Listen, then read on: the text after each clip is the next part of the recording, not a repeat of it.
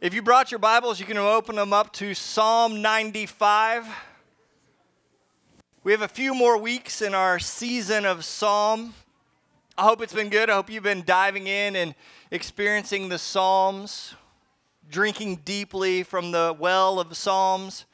Today is uh, Psalm 95, and we're just going to uh, read it, sing it together. Uh, if you know the words, just, just sing with me, they'll, they'll be on the screen.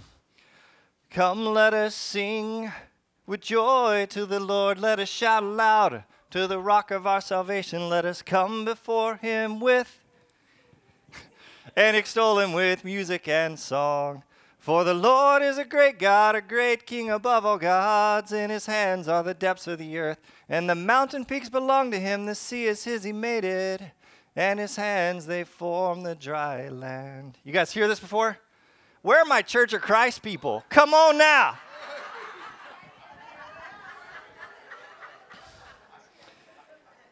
It goes on like this Come, let us worship and bow down. Let us kneel before the Lord our God, our Maker. Come, let us worship and bow down. Let us kneel before the Lord our God, our Maker, for he is our God, and we are the people of his pasture and the sheep of his hands and the sheep of his hands. Now you know why they don't let me on the praise team.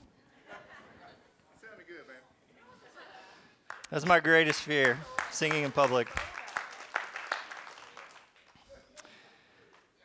Of all of the, the great commands of God, there is one that stands greater than the rest. In Exodus chapter 20, verses 2 and 3, this is what it says. It says, I am the Lord your God who rescued you from the land of Egypt, the place of your slavery. You must not have any other God but me. And Psalm 95 sings this first and greatest commandment The Lord is a great God, the great King above all gods. Do you hear it? You hear that command? And in the presence of the one who holds the sea and mountains in his hands, in the presence of, the, of our Maker, we are called. And the first part of this psalm is this great call to worship. Come, let us worship and bow down. It's what you do in the presence of the one true King. Amen? And if this psalm ended in verse 7, no one would complain. Yet something is missing. There is more still to come, more still to be done. In the presence of the one true King, more is required, more is requested of us. Look at these last few verses beginning in the second half of verse 7, it says, If only you would listen to his voice today. The Lord says, Don't harden your hearts as Israel did at Meribah, as they did at Massah in the wilderness. For there your ancestors tested and tried my patience, even though they saw everything I did. For 40 years I was angry with them, and I said, They are a people whose hearts turn away from me. They refuse to do what I tell them. So in my anger, I took an oath, and they will never enter my place of rest. Maybe you remember the story from children's ministry. God's chosen people, the people of Israel, become slaves to the great pharaohs of Egypt. They cry out to God, and God hears their cry and sends a rescuer, a man named Moses, He's not so good at talking. So God gives him a staff and he performs all of these wonders, these signs in front of Pharaoh that eventually, if you remember, whose heart is hardened, Pharaoh's heart is hardened, and Moses presents all these signs and wonders. So eventually, he lets God's people, the people of Israel, go, and Moses leads them across the Red Sea, or we think maybe the Reed Sea. And he's leading them to this very specific place. Do you remember what it was called? The Promised Land. Psalm 95 calls it God's place of rest. But there's a problem. Even though the people of Israel, the people of God, have been seen the wonders of God and, and been led even through the waters of the Red Sea, they're kind of naughty. Seemingly at almost every turn, they, they moan and complain. Psalm 95 talks about when they were, uh, Israel did, or, or, said, don't harden your hearts as Israel did at Meribah and Massah. At one point, the people of Israel, on their journey to this great promised land, God's place of rest, the people become thirsty and they begin to argue with God. They begin to test his patience. Uh, and, and they take it to the extreme. They even pick up stones and uh, have a plan to stone and kill Moses, the person who just rescued them from Egypt. Maybe you've uh, been in that place. Maybe it's a place uh, that you were in a car accident. Have you ever had that place that you always remember the place where it happened?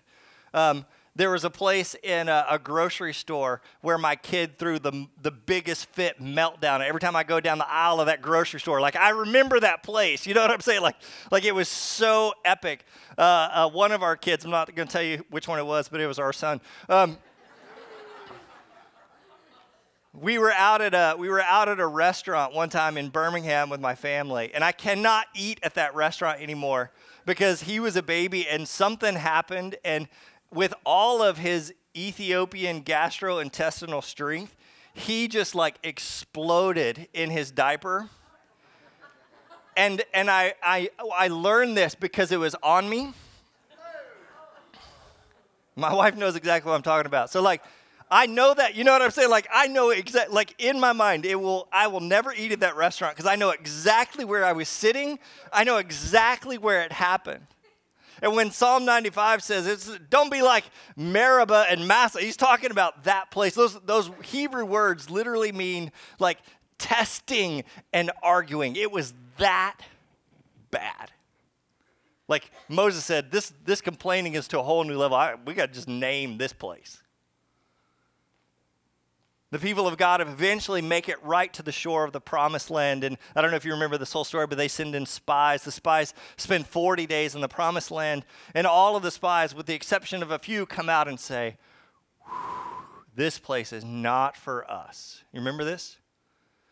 There was a few brave souls that say, Let's go. We can take this land. God's given it to us. But mostly, the spies come back with this incredibly negative, fear filled report. They say, This land is filled with the people of Anak. It's, the, uh, it's Goliath's people, if you guys remember that story. They're giants.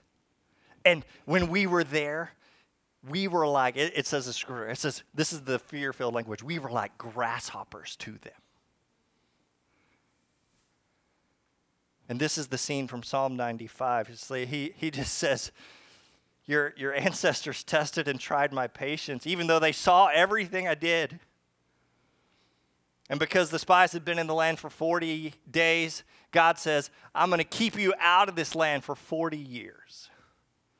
A whole generation will miss out on the promised land, on my place of rest. I didn't remember this part of the story, but if you go back and look, uh, the people of Israel uh, initially get to the edge of the promised land and say, No, we're too afraid. We want to go back to Egypt. We would rather die slaves in Egypt than go and take what God wants. And then God says, Look, I've lost my patience for you. You're going to wander in the wilderness for 40 years. And then the people of Israel go, No, well, okay, well, we'll go in the promised land now. And I don't know if you remember what happens, but they try to go in without God's favor, without his help, without his pr- protection. And what happens? They get stomped like grasshoppers.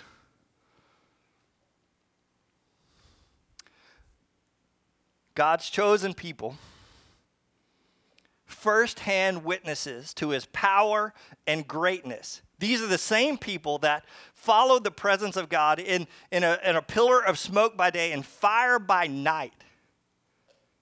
Psalm 95 pulls this story out and at the very end says, They will never enter my place of rest. And if Psalm 95 has this message for us, the message is, and it can happen to you too. So let's talk about this place of rest, my place of rest, that, that very last verse, verse 11 of Psalm 95. Um, I love the idea that I, I'm talking about rest the week after daylight savings. Uh, I just want to say, like, like daylight savings is a construct of the devil, and we should cast it down. It, amen. The kids are getting up early. It's dark before I get home from work. I don't like it. But mostly, uh, this I want to talk about this concept of rest, and maybe I begin by asking a question: Who's here? Who here is interested in rest? Who here needs a good rest?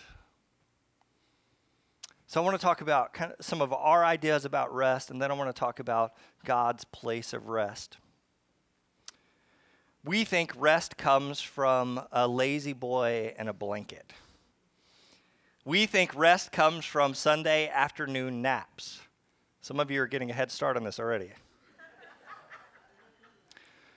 See, in, in, in our world, in our construct, like we think rest comes from inactivity.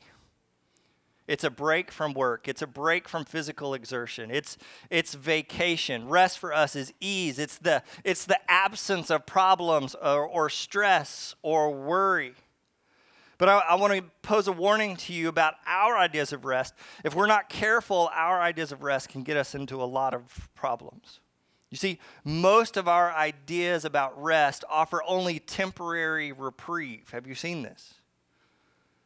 unfulfilling pauses always leaves us wanting more. You ever heard the phrase, I need a vacation from my vacation?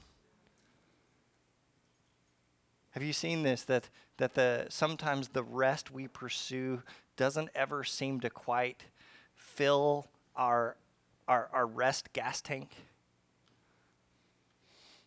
Worse still, we can become so strung out in the hamster wheel pursuing rest that we begin to think rest is something we have earned or deserved. Maybe you've said something like this If only I could get to retirement, then I can rest. If only I could get this promotion, then I could rest. Oh, if only I could finish this project, then I could rest. If only I could resolve this conflict, then I can rest. And, and I want to caution you about your, our ideas about rest because they can really poison our desires. You remember the greatest command The Lord is a great God, the great King above all gods. No gods but me. And a surefire way to provoke God is to make an idol of work. We, we know about that one, right? But you can provoke God by making an idol out of rest also. So I want to caution you about our ideas of rest, and I want to talk to you about rest for God. Uh, we have this friend Emily who uh, just recently, just this past week, gave birth. Um, she had a C-section, nine pound something. That's a whale. I mean um, a well named Eloise. I think that's right. Is that right? Yeah. Um, when I saw Eloise, like this whole teaching came together because I saw, you know, this newborn wrapped snugly in a, you know, they're tied down in the blanket, really, is what it is. Wrapped snugly in this blanket with the little cap on.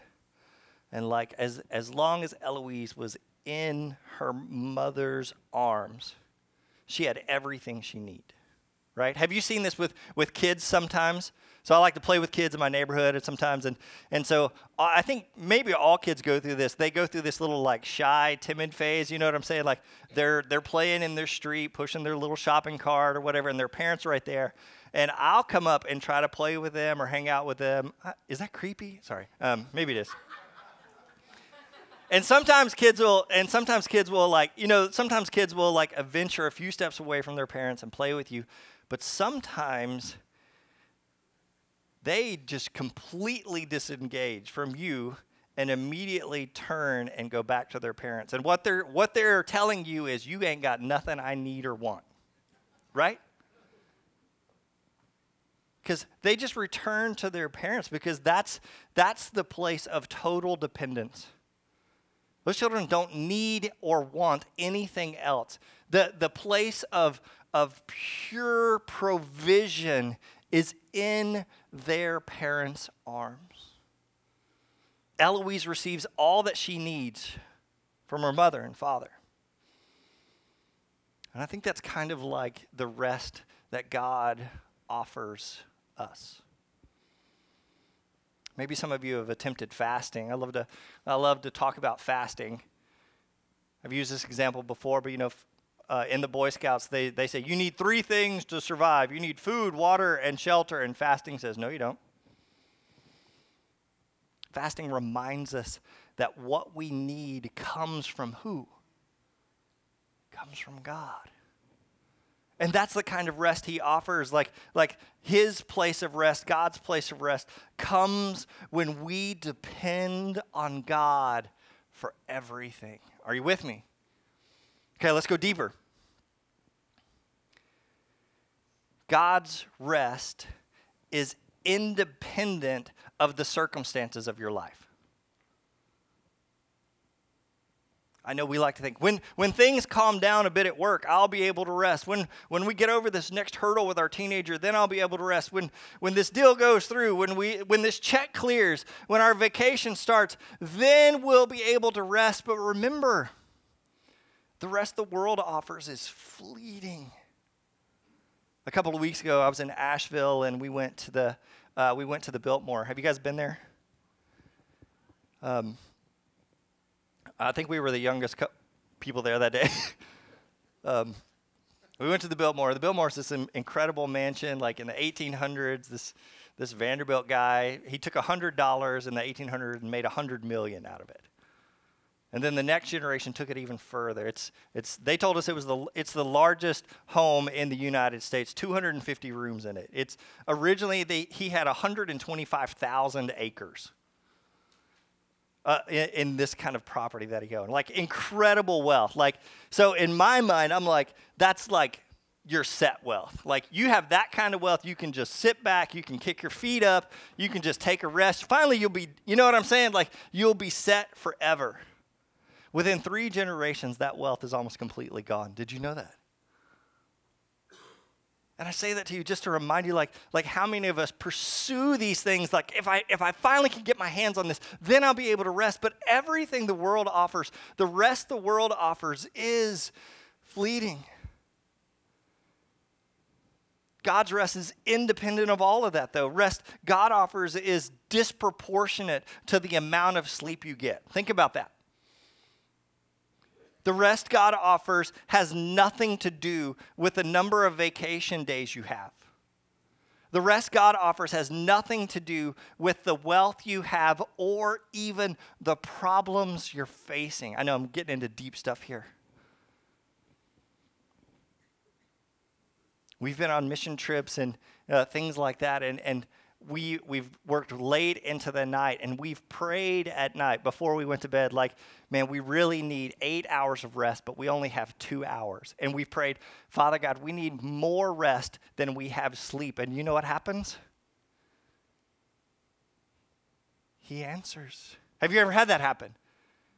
That you've received rest disproportionate to the amount of sleep you have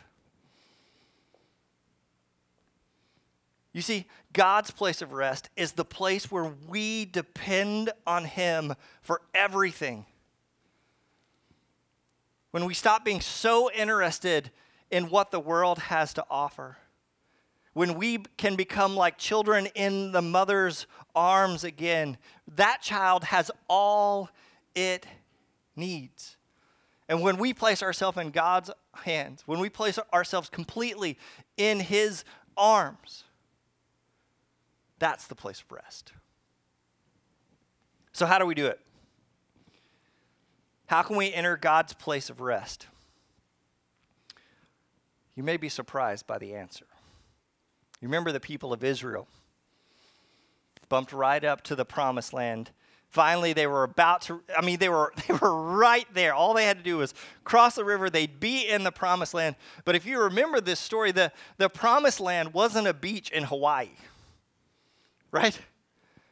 It wasn't a bunch of empty vacation homes that everyone just, all they had to do was just cross the river and just move in, right? Like, it, it wasn't an easy place. The promised land, God's place of rest, that's what Psalm 95 calls it, is a place filled with what? Giants. Even later, when the next generation enters into the promised land, they immediately go to what? They go to war. They don't go to vacation. And yet God says, This is my place of rest. Why? Remember, God's rest is independent of the circumstances of your life.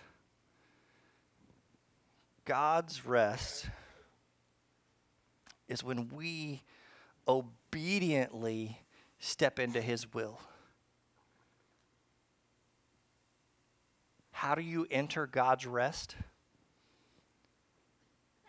The answer is obedience. Despite the battles, despite, despite the things we might be facing, we enter into his rest when we trust him and obediently step into his will for our life. Rest for God is not inactivity, but actively participating in the kind of life he desires. Sometimes we can be far too lazy sitting back. Sometimes Christians, maybe you've seen this, like sometimes Christians sit back waiting for the vacation to begin and never truly entering enter into the activity of God. This is going to be this is going to be deep. You can you can tweet this. Scripturally, biblically, theologically, you don't need more vacation days, you need more God days. It's the truth. If you want real rest, it's not going to come from sleeping in an extra hour in the morning. It's going to come from getting up an hour early to spend time in God's Word. Rest comes from God, and we enter into it when we obediently pursue Him and pursue His will. If you want to dig a little deeper into this, um, you can fast forward in the New Testament. The book of Hebrews offers a commentary on Psalm 95, especially verses 7 through 11. In fact, it repeats this, this phrase word for word and is going to expound on it in big ways. So if you want to, you can dig into uh, Hebrews. It's Hebrews chapter 4. It's going to dive into this whole idea of God's promised place of rest in a big way the author of Hebrews is going to look back at, at, the people of Israel and how their rebellion and disobedience caused them to miss out on their chance to enter God's place of rest. But the author of Hebrews, he's also going to look forward. He's going to look to the future, and he holds this heavenly picture of God's place of rest out in front of us. He, uh, maybe you've heard language of our eternal resting place language of rest and peace, that kind of stuff. And in chapter 4, verse 1, it's on the screen. It says, God's promise of entering his rest. What are those next two words? Ah. Oh. But then look, it's there's that Psalm 95 warning right after it says, So we ought to tremble with fear that some of you might fail to experience it finally, and I think most importantly, like in Hebrews, he looks to the past, he looks to the future, and, and then he returns to the present. Look at the next verses in verses 6 and 7 of Hebrews chapter 4. He says, So God's rest is there for people to enter, and it's he's his references through Jesus Christ. But those who first heard this good news failed to enter because they what? What's that word? How do we enter God's rest? Obedience. That's right. And they failed to because they disobeyed God. So God set another time for entering his rest, and that time is not sometime in the future. That time is not sometime in the past, but that time is when? Today. Today.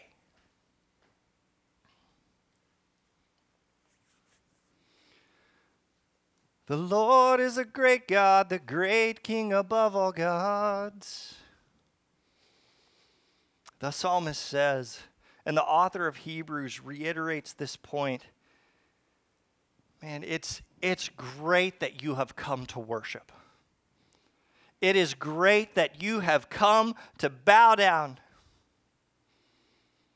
But if we really want to enter his place of rest, we must move from inactivity to activity. We must move from spectator to participant. We must move into the will and purpose of God, obediently trusting Him and relying on Him for everything.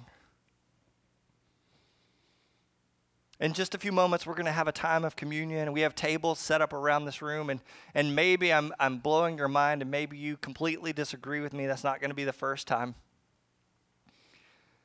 But in this space, it's a worship space for us. We have the elements of, of Christ's uh, death and burial and resurrection, and we want you to enter into it. We think it's a, a communal time for you to share, but also a reflective time and, and when we enter that space in just a few minutes, I want you to ask yourself the question where does rest come from?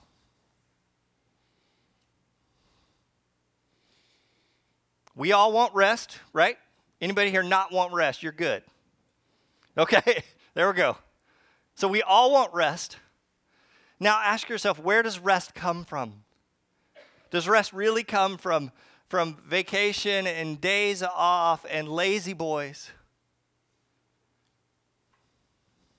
or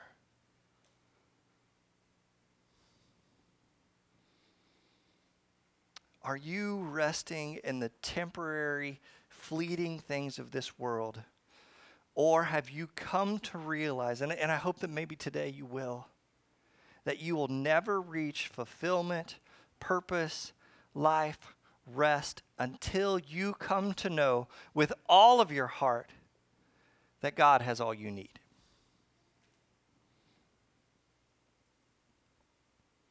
Remember what the psalmist said in verse 7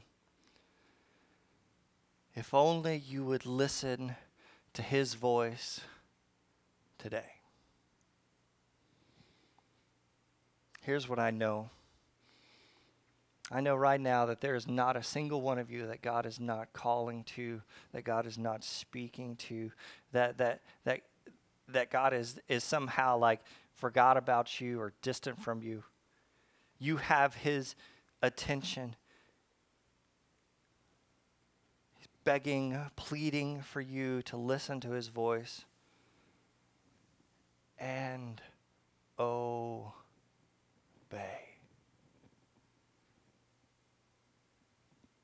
Jesus said it this way If you love me, obey my commands. God's promised rest. I know, I know this, is, this seems counterintuitive, despite what you're facing right now, is available to you today. And you can enter that rest by leaning into His will, leaning obediently, uh, engaging in the kind of life He desires.